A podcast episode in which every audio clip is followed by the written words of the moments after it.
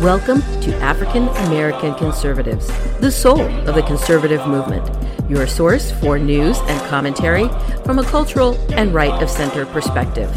African American Conservatives.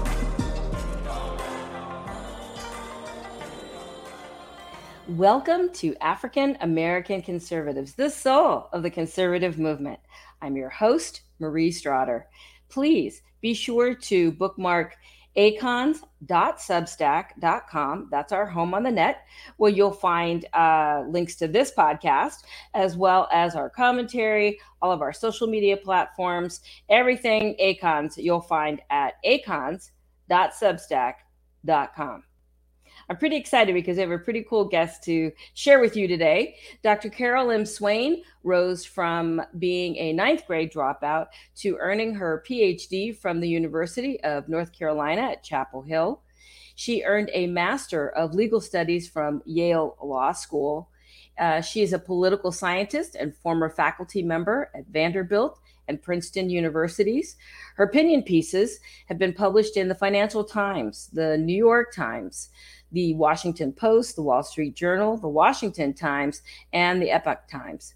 She has also appeared on numerous shows such as Hannity, Fox and Friends, as well as making several appearances with us here at ACONS as well. I had the honor of serving with her on the Black Voices for Trump National Advisory Board. Dr. Swain has, is credited as the author or editor of a number of books, including her Black Eye for America how Critical Race Theory is Burning Down the House, written with Dr. Schorr. It is my pleasure to welcome back to the show Dr. Carol Swain. Hello, how are you? It's good to see you again. According to a tweet from the chief of the United States Border Patrol, there were over 26,000 apprehensions, 7,000 gotaways, three sex offenders, one wanted felon, and one gang member captured in a recent 72 hour period. The Border Patrol has also captured 83 pounds of meth, 66 pounds of cocaine, 5 pounds of heroin, and 11 pounds of fentanyl uh, during the same period. These numbers may be the calm before the storm. Will this week with the expiration of Title 42 and the expected surge of illegals that will accompany that, see the end of United States sovereignty, in your opinion? I mean, we've been dealing with the illegal immigration problem for decades. And uh, as far as the end of U.S. sovereignty, I think a number of things the Biden administration has done over the years uh, would be uh, as serious but clearly uh, they believe in globalism, one world uh, order. Uh, they would like to erase boundaries uh, between nation states. So they've been very clear about that. In the 2007 book, Debating Immigration, you wrote about how, quote, the greatest competition occurs when, among people at the margins of society, a multiracial group that includes poorly educated Blacks, whites, and Hispanics who compete against each other and against new immigrants for low wage, low skill jobs, end quote. What impact will this post Title 42 tsunami of incoming illegals have on these communities? Well, I mean, that 2007 book, Debating Immigration, which was updated in 2018, uh, the conditions have only worsened. But the political strategies used by the Democrats and ignored by the Republicans is that uh, they focus on low income people and their problems uh, uh and treat them as victims but they're not actually um, telling people the truth about why their wages are low, why it's sometimes difficult to get a job. Uh, they have flooded the market with persons from other countries that are undocumented. And we know that through the law of supply and demand, that if you flood uh, the market with any commodity, you know, whether we're talking about humans, and, you know, I hate to refer to humans as commodities, but uh, the cartel and even the government at times refer to migrants as products. And so you flood the market with uh, cheap labor, and of course, it's going to hurt native born Americans, whether they're white, black, Hispanic, or anyone that's been here, and if they are low educated, uh, low wage workers, they are going to be hurt the most. That is absolutely right. In the book, Black Eye for America, you focus on critical race theory. Can you explain what that is and why you call it, quote, a fundamentally racist worldview? Well, critical race theory comes out of critical theory. And for people that have studied philosophy on university campuses, critical theory is related to Marxism, a cultural Marxism in particular. And with critical race theory, that whole concept was developed by Derek Bell, uh, who was Harvard University's first Black uh, law professor, and uh, and later by Richard Delgado. Uh, they believe, Derek Bell believed that whatever white people did, whether they supported the civil rights movement, any kind of legislation they passed, it was always to their benefit. And that white, black people remain oppressed. Uh, he would be on the side of saying that the racism is systemic and there's only so far that white people will allow people of color to go. Uh, critical race theory argues that white people uh, are born pretty much with privilege, that racism is in their DNA. They have structured society to the benefit themselves of themselves, and that um, all minorities are victims, regardless of whether they are the offspring of a uh, of a black billionaire or, or, or, multimillionaire. All people of color are seen as victims, all whites are seen as oppressors, and they argue that only white people can be racist. And so all white people are called upon to renounce their racism. Doesn't matter if they are descendants of abolitionists, that they never held slaves, that their families only arrived in the US, you know, in the last 50 years or the last 10 years, doesn't matter. If they have white skin, they're considered guilty. And uh, uh, with critical race theory, they are supposed to renounce their guilt and then be, and then dedicate themselves to becoming anti-racist. And there's so many problems with that. For once about for one, it assumes that only white people can be racist. We know that members of any group can be racist. In fact, uh, Hispanics are often racist towards blacks and vice versa.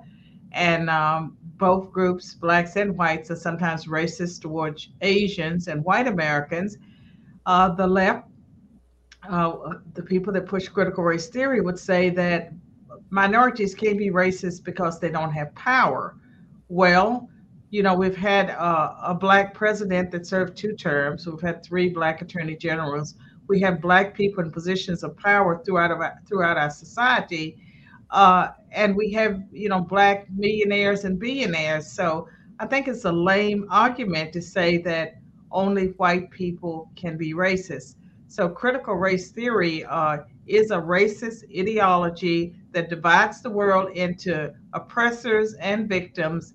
It assigns all white people to the oppressor category and all minorities to the victim category. And that's why I say it is racist to the core. It's such a pernicious ideology. When did you begin to see its rise in academia, along with a lot of these other indoctrination ideologies? I mean, I did my uh, education uh, in the 80s, my graduate education, got my bachelor's degree. And there were Marxist professors on the campuses usually there would be one or two. But the critical race theory, postmodernism, deconstructionism, all of those uh, were part of the intellectual life of the university.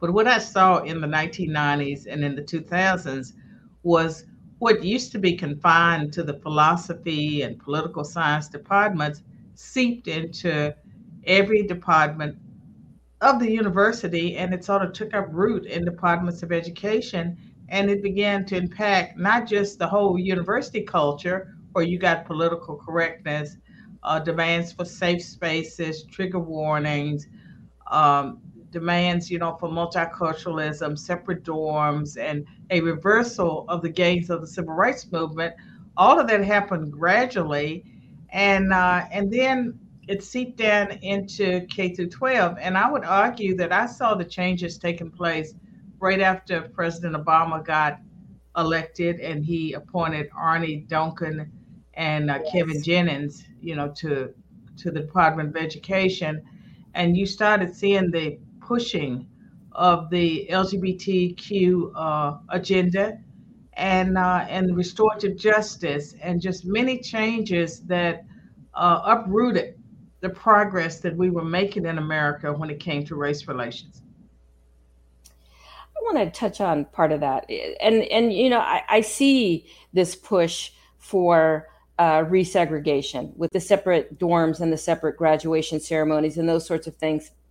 And it's shocking to me, really, um, that we fought so long and so hard, and now we are regressing historically.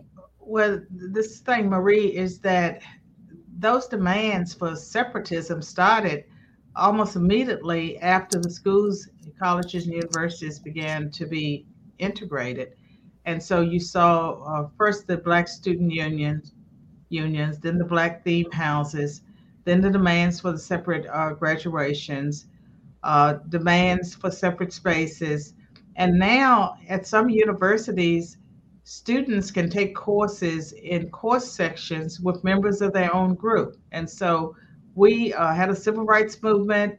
We declared that segregated um, uh, um, education, that it was inherently unequal, that it was a violation of the Equal Protection Clause of the Constitution. It's also a violation of the Civil Rights Act. But uh, that was what our ancestors fought for, and some of the people that fought for it are still alive. And so, what we have is a reversal, but we have Black people demanding separate course sections, separate dorms, lowered standards. They're uh, the ones that white people, the progressives, uh, push out front and they are making demands. They're the ones that are articulating that math is racist.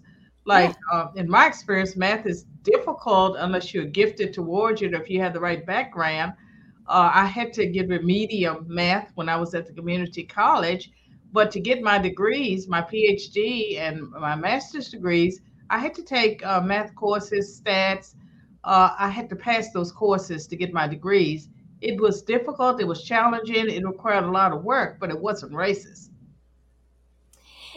That's so crazy that we are seeing that because to your point about uh, the civil rights movement it just seems that this regression um, and this call for uh, reparations and all of these other things um, it's it's shocking really because i know that as i'm biracial and on the white side of my family i would go visit uh, if you've ever visited arkansas you know that there, it it's uh, pretty divided racially. There's you know parts that are all white parts that are all black and you know um, and i would go. And uh, one of the things that my cousin told me on my white side of the family was that you know it wasn't until she left this little town that my family is from in arkansas and went to uh, jonesboro that she finally saw people of different ethnicities. And so for us to segregate ourselves because college is a time for learning for getting new ideas meeting new people being able to synthesize all of that and form your worldview uh, so it's shocking to me when I see these students segregating themselves and closing themselves off of the opportunity to learn from other people. And I really think that that's why we continue this cycle of racism because we close ourselves off to new people and new ideas. I agree, but the left, uh, that's by design because they're into indoctrination. They want every black person to believe they're less capable than white people yes. and they're less capable because of racism and uh, they don't want people and this is not just they don't want an american population that can do critical thinking because if you can do critical thinking and you're well read and you've read the constitution declaration of independence the bible and uh, any of the great books of the western world then you can think And so you're not going to roll over so easily and believe the indoctrination that's coming from Washington. You're going to question things. And uh, the gaslighting that's taking place now is being done by the government because all of a sudden we're being told not to question the science when science is all about questioning things and testing things and having debate. But yet we're being told now not to question the science. We're also being told that the science can't tell us the difference between a male and female, that people can change their sex. And that is ludicrous.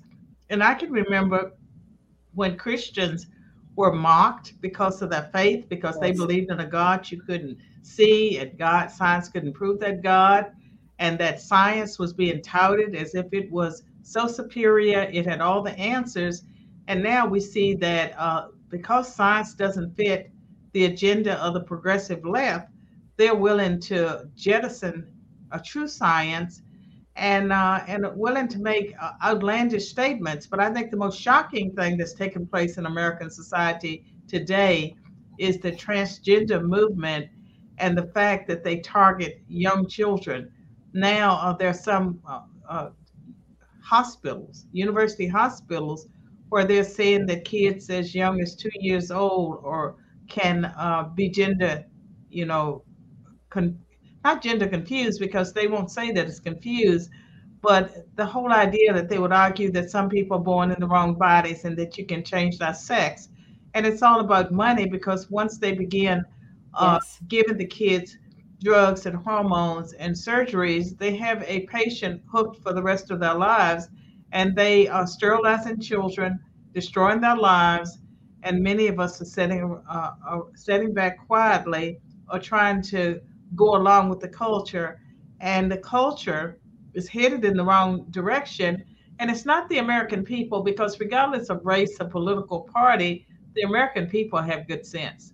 They know right from wrong. They have a conscience, but we have leaders, and I would say in both political parties that have no consciences. They're all about money, they're all about globalism, they're all about manipulating people, and it is both political parties. I find it so interesting too because these little kids, you know, um, are still in, and I've said this a number of times here on the show, but kids, my background is in early childhood education. Kids don't move into concrete operations until they're like seven ish. So a child who's two or three who doesn't understand the permanence of death, who still engages in fantasy play and can't tell fantasy from reality. Um, you know that's why they think that santa claus is real or the easter bunny is real those kinds of things. They can't distinguish fantasy from reality. And we're going to trust them to know what gender they are. When they can't get married they can't vote they can't drink they can't uh, sign up for military service all of these things.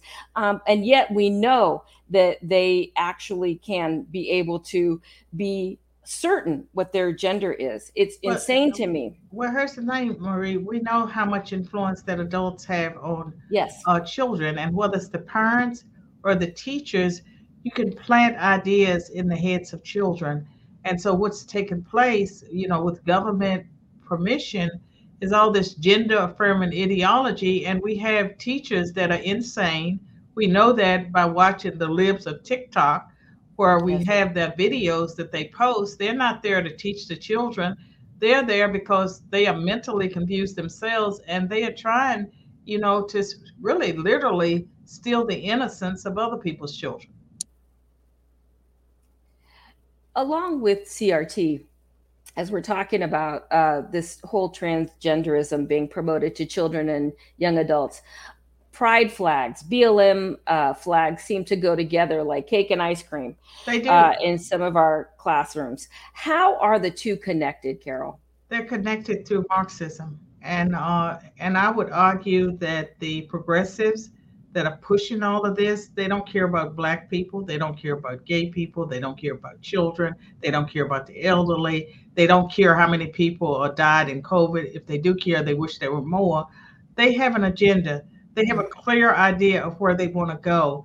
And uh, and part of their goal is to destroy America. And if they can keep us at each other's throats, then that helps them with their agenda. And so the BLM was funded by the progressive left. the people that brought you eugenics, the people who are pushing abortion on the black community, yes. they haven't changed their tactics. The people mm-hmm. who were behind the KKK and the sterilization of minorities and poor whites, they have not changed uh, uh, their agenda. They're very focused. We're the ones that are confused because we don't know our enemies. Another term we often hear uh, that you examine in Black Eye for America is intersectionality. We hear the term mentioned often by the left. How do you define it, and why is it such a dangerous ideology? Well, the young woman, Kimberly Crim- Crenshaw, that uh, developed the concept of uh, intersectionality, uh, I believe she was a student of Derek Bell, and she argues that a marginalized person uh, can have multiple sources of disadvantage. And so if I'm a Black female lesbian from poverty, then I, I, can be discriminated against because I belong to all those different categories. Uh, she and other critical race theorists or, or people that um, subscribe to these ideas would say that a person's lived experience gives them great authority, and their lived experience trumps science and um, you know history and any kind of data you can throw at them their lived experiences speak for uh, themselves. So they would argue that if you're having a debate or a discussion, the person who speaks up and tells a story about their disadvantage, the more they can, uh, the more categories they cut across, the more legitimate is their voice. Now, we recently saw that AP African American Studies course uh, that created controversy in Florida, but will soon be in school nationwide. The course contains lessons on queer studies, reparations, intersectionality, uh, BLM, and required reading from Marxist or far left academics why the push to have our students learn about these topics that have nothing to do with Black history? Why is it so one sided with obvious snubs of Clarence Thomas, Thomas Sowell, and any number of noted uh, contributors to Black history, including yourself? Uh, well, I mean, the progressive left, they are in control of the lever- levers of power at this time. And so they are working feverishly to uh, infect and indoctrinate every part of our society. And they know that if they get the children, they get them now, they can certainly finish the job that they have, they've already started as far as changing the culture. And I can tell you that as a university professor, I taught them up until uh, 2017. I noticed um, a different kind of student showing up uh, around, you know, 2010, 2012 and this different kind of student was not one that was there to be taught. They were there to school you because they had been indoctrinated with all the politically correct answers to the great problems of the Western world. And, uh, and so they would just articulate and regurgitate the liberal progressivism that they had been taught in high school and middle school. And so by putting it in AP courses, by the time they get to college, they already have the rot, the rot in their minds and so they're putting it in them so that uh, it, will be easier when when they get to college with the radical uh, finishing off of their indoctrination because it would have started uh, in middle school and uh, K through 12. Uh, it's a very dangerous situation. It's been done by the progressive left and by the Marxists, and uh, it's something that it it will take a radical um, effort to root it out. And I will repeat that uh, you cannot, um, the Democratic Party is the worst or the worst when it comes to pushing the cultural Marxism. But Republicans, many of them go along with it. And especially if they are secular and they're just economic conservatives, uh, they don't see a problem with it. But it will result in the destruction of our civilization because the family has been the backbone of, of the civilization in the world. And part of the agenda is to destroy the family, you know, take out the fathers. And we see what taking out the fathers have done to the black community. BLM had on their website that they that their goal was to disrupt the nuclear family. Uh, in 2016, you took some heat for saying that BLM was, quote, a Marxist organization all about Black liberation. It's not really addressing the problems affecting African Americans. And so it's problematic.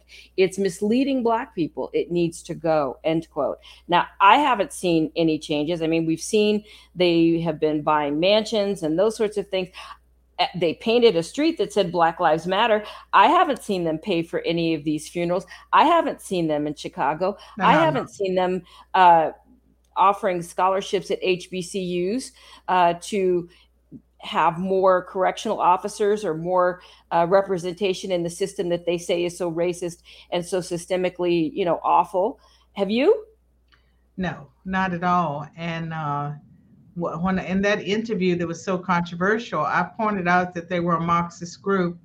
It was a CNN interview, and I urged people to go to that website. That created a firestorm because I believe I was the first person on national TV to call it out for what it was. And so people were shocked because they wanted to believe that uh, they were engaged in positive uh, actions but they were never about black people. They were always uh, a progressive way to push the LGBTQ agenda on Black America because two of the founders are lesbians and they describe themselves as, quote, trained Marxists. And what is a trained Marxist? It's not someone that went to college and took a course on Marxism or read a few books on Marxism. That's someone that's gone off to a camp, that's gone off somewhere and studied the tactics when they call themselves trained Marxists, they didn't mean that they stayed in a Holiday Inn Express once and read a book on Marxism. That's absolutely right. If you're just joining us, our guest this segment has been Dr. Carol M. Swain. Her book is Black Eye for America How Critical Race Theory is Burning Down the House, written with Dr. Schorr, as well as a number of other books. Uh, Professor Swain, how can our audience continue to follow you online and find your work? I uh, post several times a day on Twitter, and my Twitter handle is at Carol M. Swain. I'm also on Instagram, and I believe it could be Prof, P R O F, Carol M. Swain. I'm on uh, Facebook, Gettr, uh, Truth Social. My websites are carolmswain.com and bethepeoplenews.com. And bethepeoplenews.com, I put my latest uh, media clips and articles. Excellent. It was so good to catch up with you again. It was yes, good to see you. you. Thank you so much. Okay, we're now at that part of the show where DK comes in and tells us what he thought of the interview. And uh, we might talk about some other stuff. Who knows? We talk about comics. We talk about a lot of things. So let's bring him in. Come on in, DK. Hey. Well, hey, how are you? I'm okay. How are you? I'm doing all right. so, what do you think of that? That was. Like, uh, Carol Swain, she's not only inspirational, the whole uh, yes. biography from like dropping out of high school in the ninth grade, yes. getting her GED, working at McDonald's while she's studying and going door to door selling stuff. And next thing you know, she's getting a master's in law from Yale Uni- Yale Law School. So it's quite a quite inspirational stories. It is. Certainly set a fire under me. I need to I need to do more academically. Yeah, you only have two degrees. so what are we talking about today? I need one of those high paying degrees. but, but what she did was um, she's one of the first, and she's definitely been one of the best people to draw this, draw the line between uh, Marxism and what's going on in the Black community. And I give her credit for that because now in 2023 it's becoming increasingly obvious. Like you see. Um, I was watching these videos the other day of the, the, looting that's going on in certain urban centers like San Francisco, Chicago, uh, and uh, New York. You know, stores like uh, Walmart and Target are being just ransacked. People are walking out with back shopping baskets full of unpaid for goods and leaving the leaving the shelves bare. And all the Nordstroms in San Francisco are closing down. Yeah, that's insane. Yeah, and I have seen videos of you know, people walking into stores like that with, yeah. where they sell like purses for five hundred dollars a piece or more, and they just walk in, grab as many purses they want, walk out. I've seen it happen in an Apple store. Yeah, walk in, grab the iPhones, i iPads, the the MacBooks, and just walk out. And that's part of the whole Marxist anti-capitalist movement, uh, whether they realize it or not, because the people who are encouraging them to do, do these are, are Marxists. I don't want to put words in Swain's mouth, but I think she would agree with me. These are Marxists behind these these riots. They're Marxists behind encouraging the looting. You see these stupid and this push for reparations. Yeah, I was gonna. I want to add that too. You see, uh, in California, where people are yeah. demanding what millions of dollars for every black resident that they know that California can't afford, and now they want many multiples of that amount. That's yeah. that's not to make black Californians rich. That's to collapse the California economy. That's that's well, the major California's goal of the reparations movement. Sorry, what? California. Oh no, go ahead. No, that was my point. It was as part of the anti-capitalist movement to to collapse the economy of California and, and nationwide. That's the primary goal of the reparations movement. That's the primary goal behind the riots and, and so forth. Well, you know, California's been broke probably a decade or more. Um, it's been heading in a bad direction for a long time. But you know that that I was born in California. I lived in California. I was born in San Francisco. Um, and it's only been the last year and a half. I'm sorry, the last two and a half years that I've been here in Texas. So it's insane to me to see my former home uh, decimated the way that it is. It's it's utterly broke. Um, it's it's been like I said, it's been broke for a really long time. So I can't imagine how they're going to cough up five million dollars per black person. And here's the thing that really, really frosts my cookie is that our school systems are absolutely the worst. Uh, our schools have been run for decades by the uh, Democrat Party. I, I, can't think, and I've said it on this show a number of times. I can't think the last time that they had a Republican mayor in Oakland, or you know any number of places that you could think of in uh, California. Certainly not San Francisco. I think it was the year that I was born in 1964. So, I mean, that's just crazy to me. In almost 60 years, they haven't had a Republican governor. And it shows, I mean, a Republican mayor, and it shows. So, our schools are in disrepair. They spent, I don't know how it was during the pandemic, it was right as schools were closing down in 2020. And do you know what San Francisco did? It spent, I don't know, I think it was something like $41 million to rename all of these schools that kids aren't even going to. The kids are, the schools are closed. They're closed down. There's no one in these schools, and they're going to rename them because they're racist. I mean, Abraham Lincoln, who freed the slaves. I couldn't believe that. Abraham Lincoln, who freed the slaves, he's racist. Did you know that? Hmm. Yeah, he's racist, not deserving of having a school named after him. So they spent this $41 million. The world is in a pandemic. Our kids are, are who are already failing in these absolute just awful schools that you know are in dire need of dis uh, that are in dire disrepair and in need of repair and we're worried about abraham lincoln who's been dead for i don't know how many years and we're worried about a school named after him um, and and they changed the school named after Diane Feinstein too, which is is incredible to me because she's like you know almost a venerated saint in San Francisco uh, of the Democrat Party. So I don't get that one. But, you know, we've got this broken system.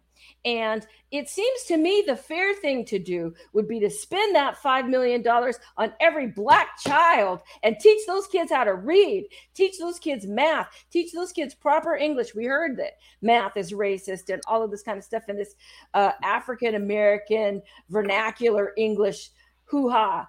You know, uh, it, it's insane. And dumbing down these tests that, you know, I have said that, you know, I am absolutely appalled by because I've shared the story when my daughter was 14.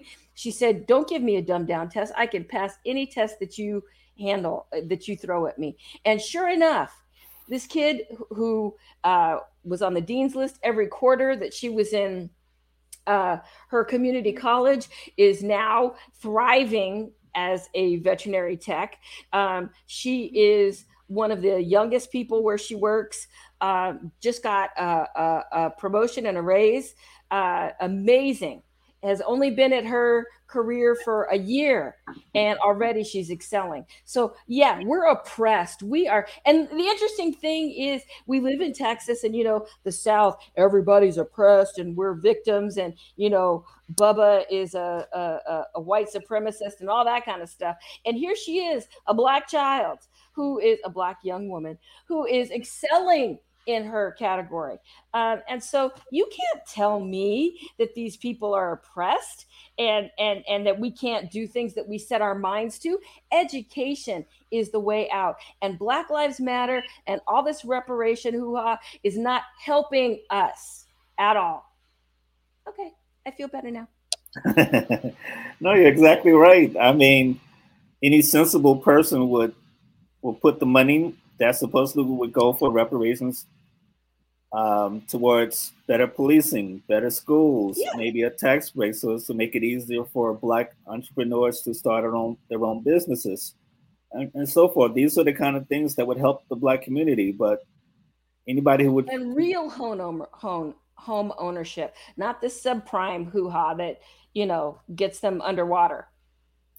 Yeah, and you know, you mentioned the subprime thing. They're continuing the the Marx, Marxist agenda in that housing yeah. now, where people with better credit. credit. will have to pay uh, a subsidy to help people with um, poor credit. So if you're like a 740 uh, credit score person, you'll have to pay a certain amount of money depending on the amount of your mortgage, and it's like a fee for having good credit and then that fee would go towards somebody with bad credit, and that encourages people with bad credit to buy homes. And when people with bad credit can't make the payments and so forth, we're going to see 2008 all over again, the subprime mortgage crisis. So, and and and like I said, a lot of that's intentional, and you also see it, it at the southern border of, of your state, where we're about to see this huge crash of illegals yes. that we can't afford even even in uh, news coverage in, in, in, New York City, which is very far from Texas, they're they're they're de- declaring a state of an emergency because of all the illegals who are being bussed in by your governor, and now they have illegals and these uh, historic buildings now. Uh, the, the Flatiron. still in this country, still in this country, not back home. No, no here. They won't get rid of them. Lost but track of them. Yep. They won't put. A, they won't build a wall. They won't get rid nope. of them. But nope. But we've got forty-one billion dollars to send to Ukraine. By golly. Yeah. Yeah, and we should be sending. uh That should be used to put National Guard along the border. You know, they. But take care stay, of our veterans. Yeah. Stay on the absolutely. theme. It's is because of uh, this goal to collapse the American economy. Why else would you invite the world's um, poorest people, felons, mentally, uh, mentally deranged, I should say, or mentally challenged people, the least educated, the least employable people, to live in your borders, if not to collapse the, the economy?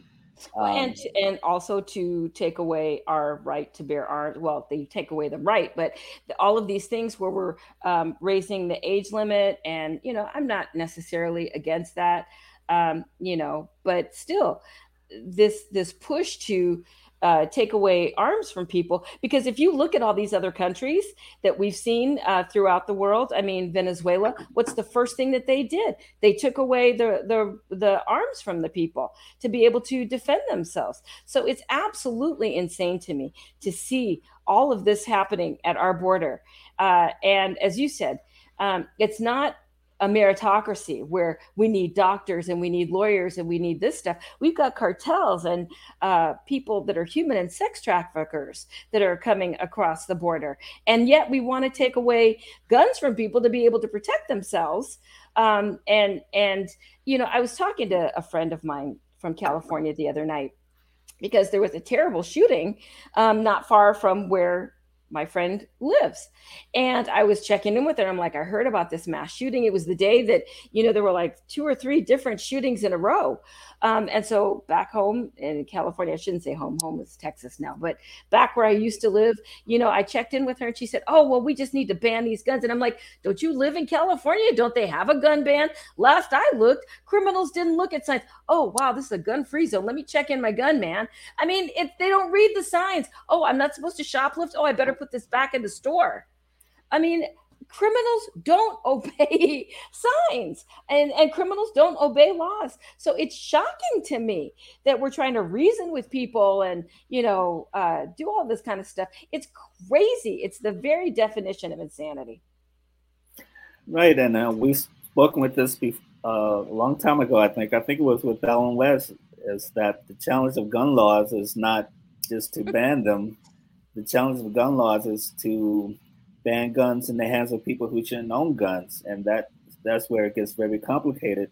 It's interesting that most of the gun laws you see proposed aren't even pretending to have that as its uh, objective. You know, you go around, let's ban AR-15. I mean, how many murders a year are committed by AR-15? Almost none, uh, relatively speaking. Most murders are committed by uh, handguns, especially in the hands of criminals. So, or the mentally unstable. Have you heard anything about Audrey Hale lately? The the transgender person who shot up a Christian school and three nine year olds are dead and three uh, people in their sixties. I mean, that just disappeared overnight. She's the victim, um, not these people whose uh, faith was at issue. Uh, no. And so this mentally ill person was able to get a gun. And I mean, I, I it, it just boggles the mind to see every weekend in Chicago all of these people, these little darling children that are dead on the streets because of a drive by shooting. Um, you tell me that those guns were obtained legally? that they went to a, a federal firearms dealer and filled out a, an ATF form and put in there, you know, oh, I'm an upstanding citizen. I have no convictions. I'm a good guy. And then, oh, well, here you are. Here's a gun.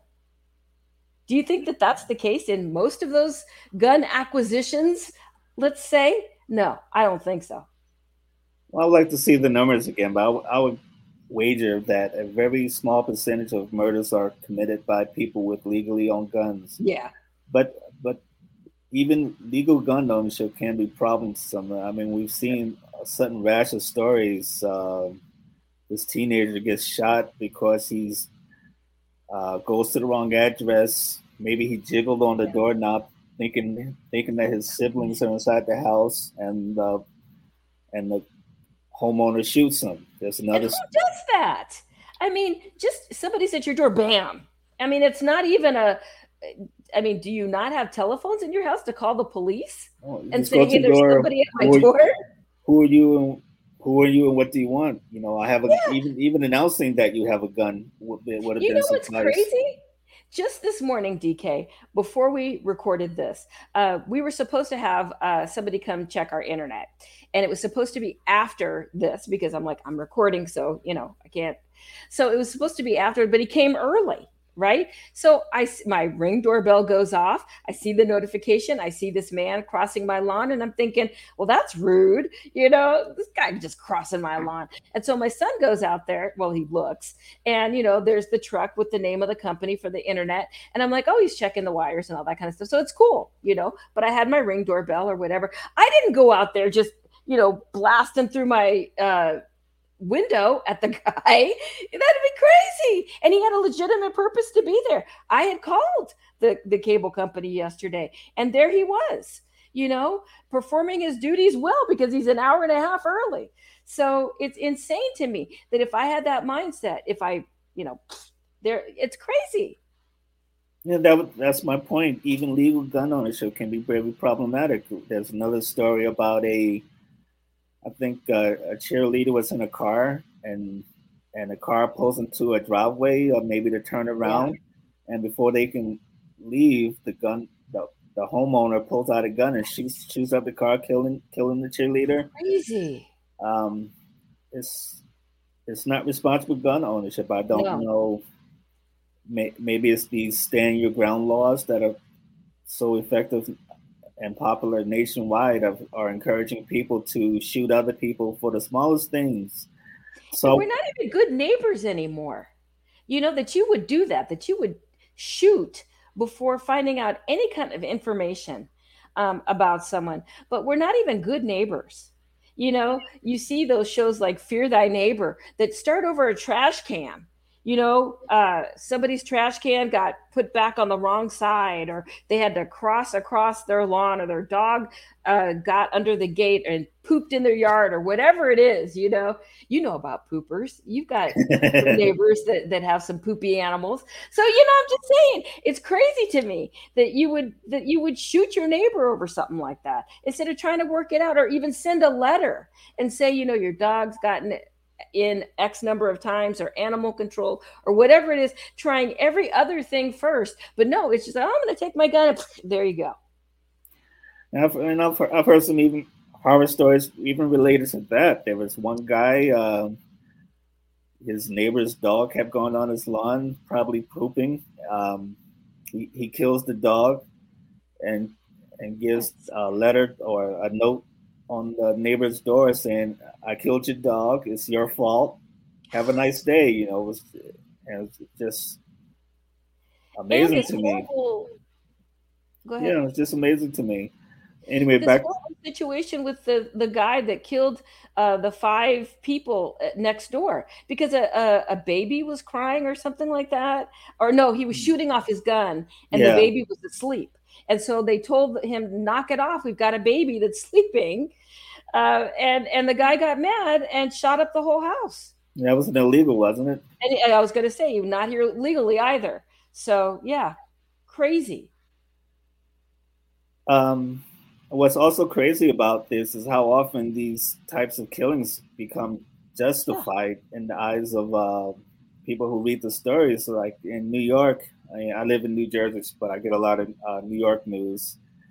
Um, there's a very hot case involving a homeless man, a Michael Jackson impersonator, yes. who goes into the subway demanding food from people, saying, "I'm hungry. I don't care if I go to jail for life. I'm going. I need food." Um, basically, becoming a nuisance to himself and which is which is well, I lived in New York for decades, and this is not an uncommon occurrence. I've seen homeless people do far worse than that.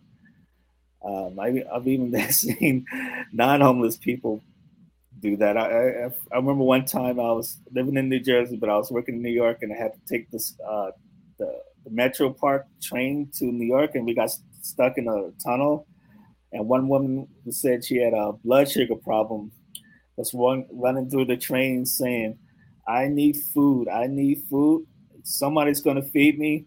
Give me what you got. You got a sandwich. She was like demanding food from people. So it was a lot like this homeless person did in the subway train. Anyway, um, he, he, the homeless guy Jordan Neely, I think his name is, became such a nuisance that um, he was restrained by three men, and one of the men, who interesting enough was a Marine who really should know better, uh, put the guy in a chokehold to restrain him. Now, anybody who knows anything about chokeholds, yeah. you don't do it for you don't do it for more than a minute.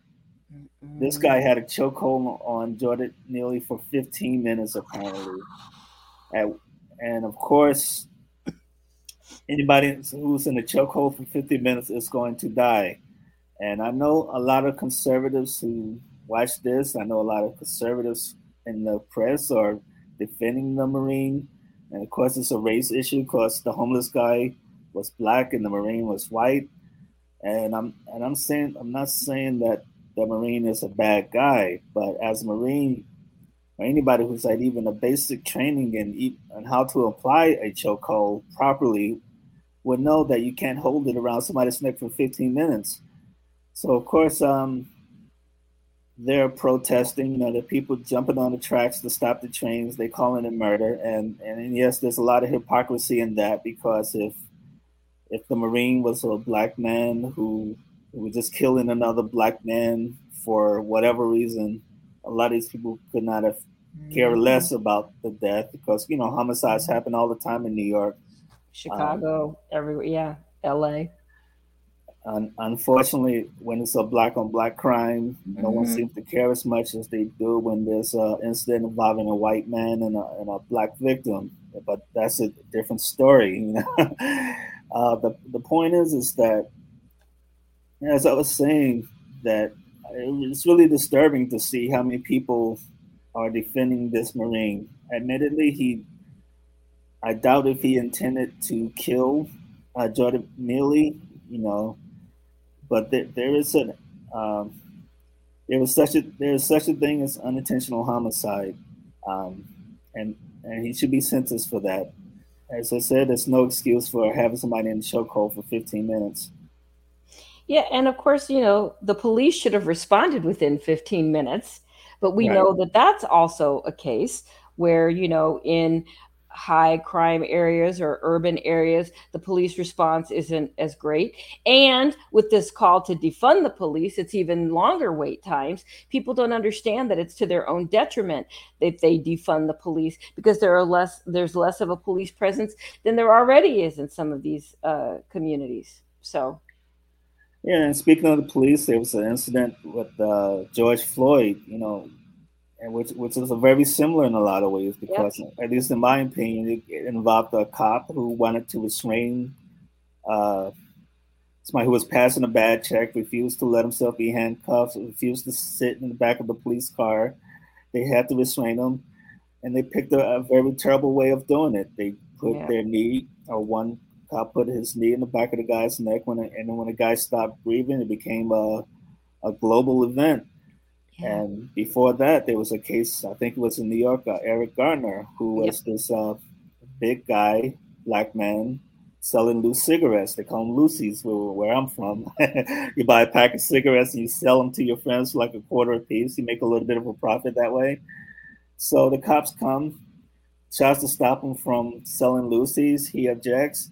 They try to restrain him. One of the cops puts Eric Garner in the chokehold, mm-hmm. and you know Eric stops breathing. Mm-hmm. So, eh, so it's it's not like this is new.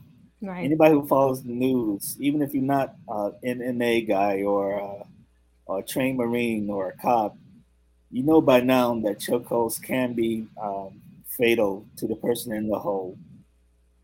And so that really dampens the excuse you might have for, for holding somebody like that for such an extended period of time. Absolutely. It's a tragic story. Yeah. Yeah. It's uh it's a lot of tragic stories out there lately involving uh, killing and what's homicide and what's not homicide, what's justifiable. we've talked about in the past this case where um, it's another another incident where the, the two people of, of our different races, um, a black guy pulls into a handicapped parking spot outside of a convenience store. A white guy, another guy who was just a customer, but he got very offended by that, started arguing with the black guy. Uh, the black guy pushes him the, the white guy falls to the ground, takes out a gun, and shoots the black guy in the chest. Mm-hmm. And initially, the police did not even want to charge the white guy with the crime because it happened in Florida, and Florida's a stand your ground law. Um, stand Where your- have we seen that before? Is it George Zimmerman, maybe? Yeah, and, and George Zimmerman was another case like that mm-hmm. where you get this Hispanic guy, he sees a black teenager, he, thinks the black teenager is acting suspiciously decides to follow him, which is itself is a provocation. You know, if you if you you're leaving a store and you're being followed by somebody, you might react defensively, but It was not seen when Trev, Trayvon Martin turned around and attacked George Zimmerman. That was not seen as self defense. You know, some guys follow me. I'm going to have to defend myself. What was seen as self defense was the fact that when George Zimmerman was on his back, he managed to find his gun and, and shoot uh, Trayvon Martin and, and kill him that way. And, and a lot of people saw Zimmerman as a, a hero because of that, which which I also found disturbing. Yeah. But you know, I'm not a lawyer. Sometimes I wish I was because it's a very complicated legal issue. Where there's a lot of discussion and debate is when is the right to kill someone. Well, or, and then you can go back to school. We talked about the. there you go. There's a degree. I remember a few years ago we we sent a petition out because of this young uh, soldier. I remember who, um, Michael Giles. Exactly. He um, he was visiting some friends. There was some some sort of melee. Involving his friends. He goes out to investigate. Um, he gets attacked by the mob. Um, they uh, they strike him to the ground. He manages to free his weapon, fires, shoots one guy in the leg. You know, thankfully didn't kill anyone or even cause a major wound. The guy even said that he hit Michael first, but because of uh, the strange Florida law involving uh, guns at the time, this is well before DeSantis, um, had the strange law about guns and using guns, and even if it's self defense, the, the soldier was sentenced to 25 years for that. I think he, he already served well over a decade for defending himself against a mob and without even injuring anyone seriously. I I was working very hard to to get that ruling overturned. I kept running into obstacles. So maybe it's something I should take up again because that's that's a case that really bothers me also. Yeah. Well, that's a wrap for this episode of African American Conservatives. This is Marie. It's DK with African American conservatives, the soul of the conservative movement. Until next time. Thank you for listening to this episode of African American Conservatives, the soul of the conservative movement. You can find us online at acons.substack.com, anchor.fm forward slash AACONS, and also you can support our work at anchor.fm forward slash AACONS forward slash support.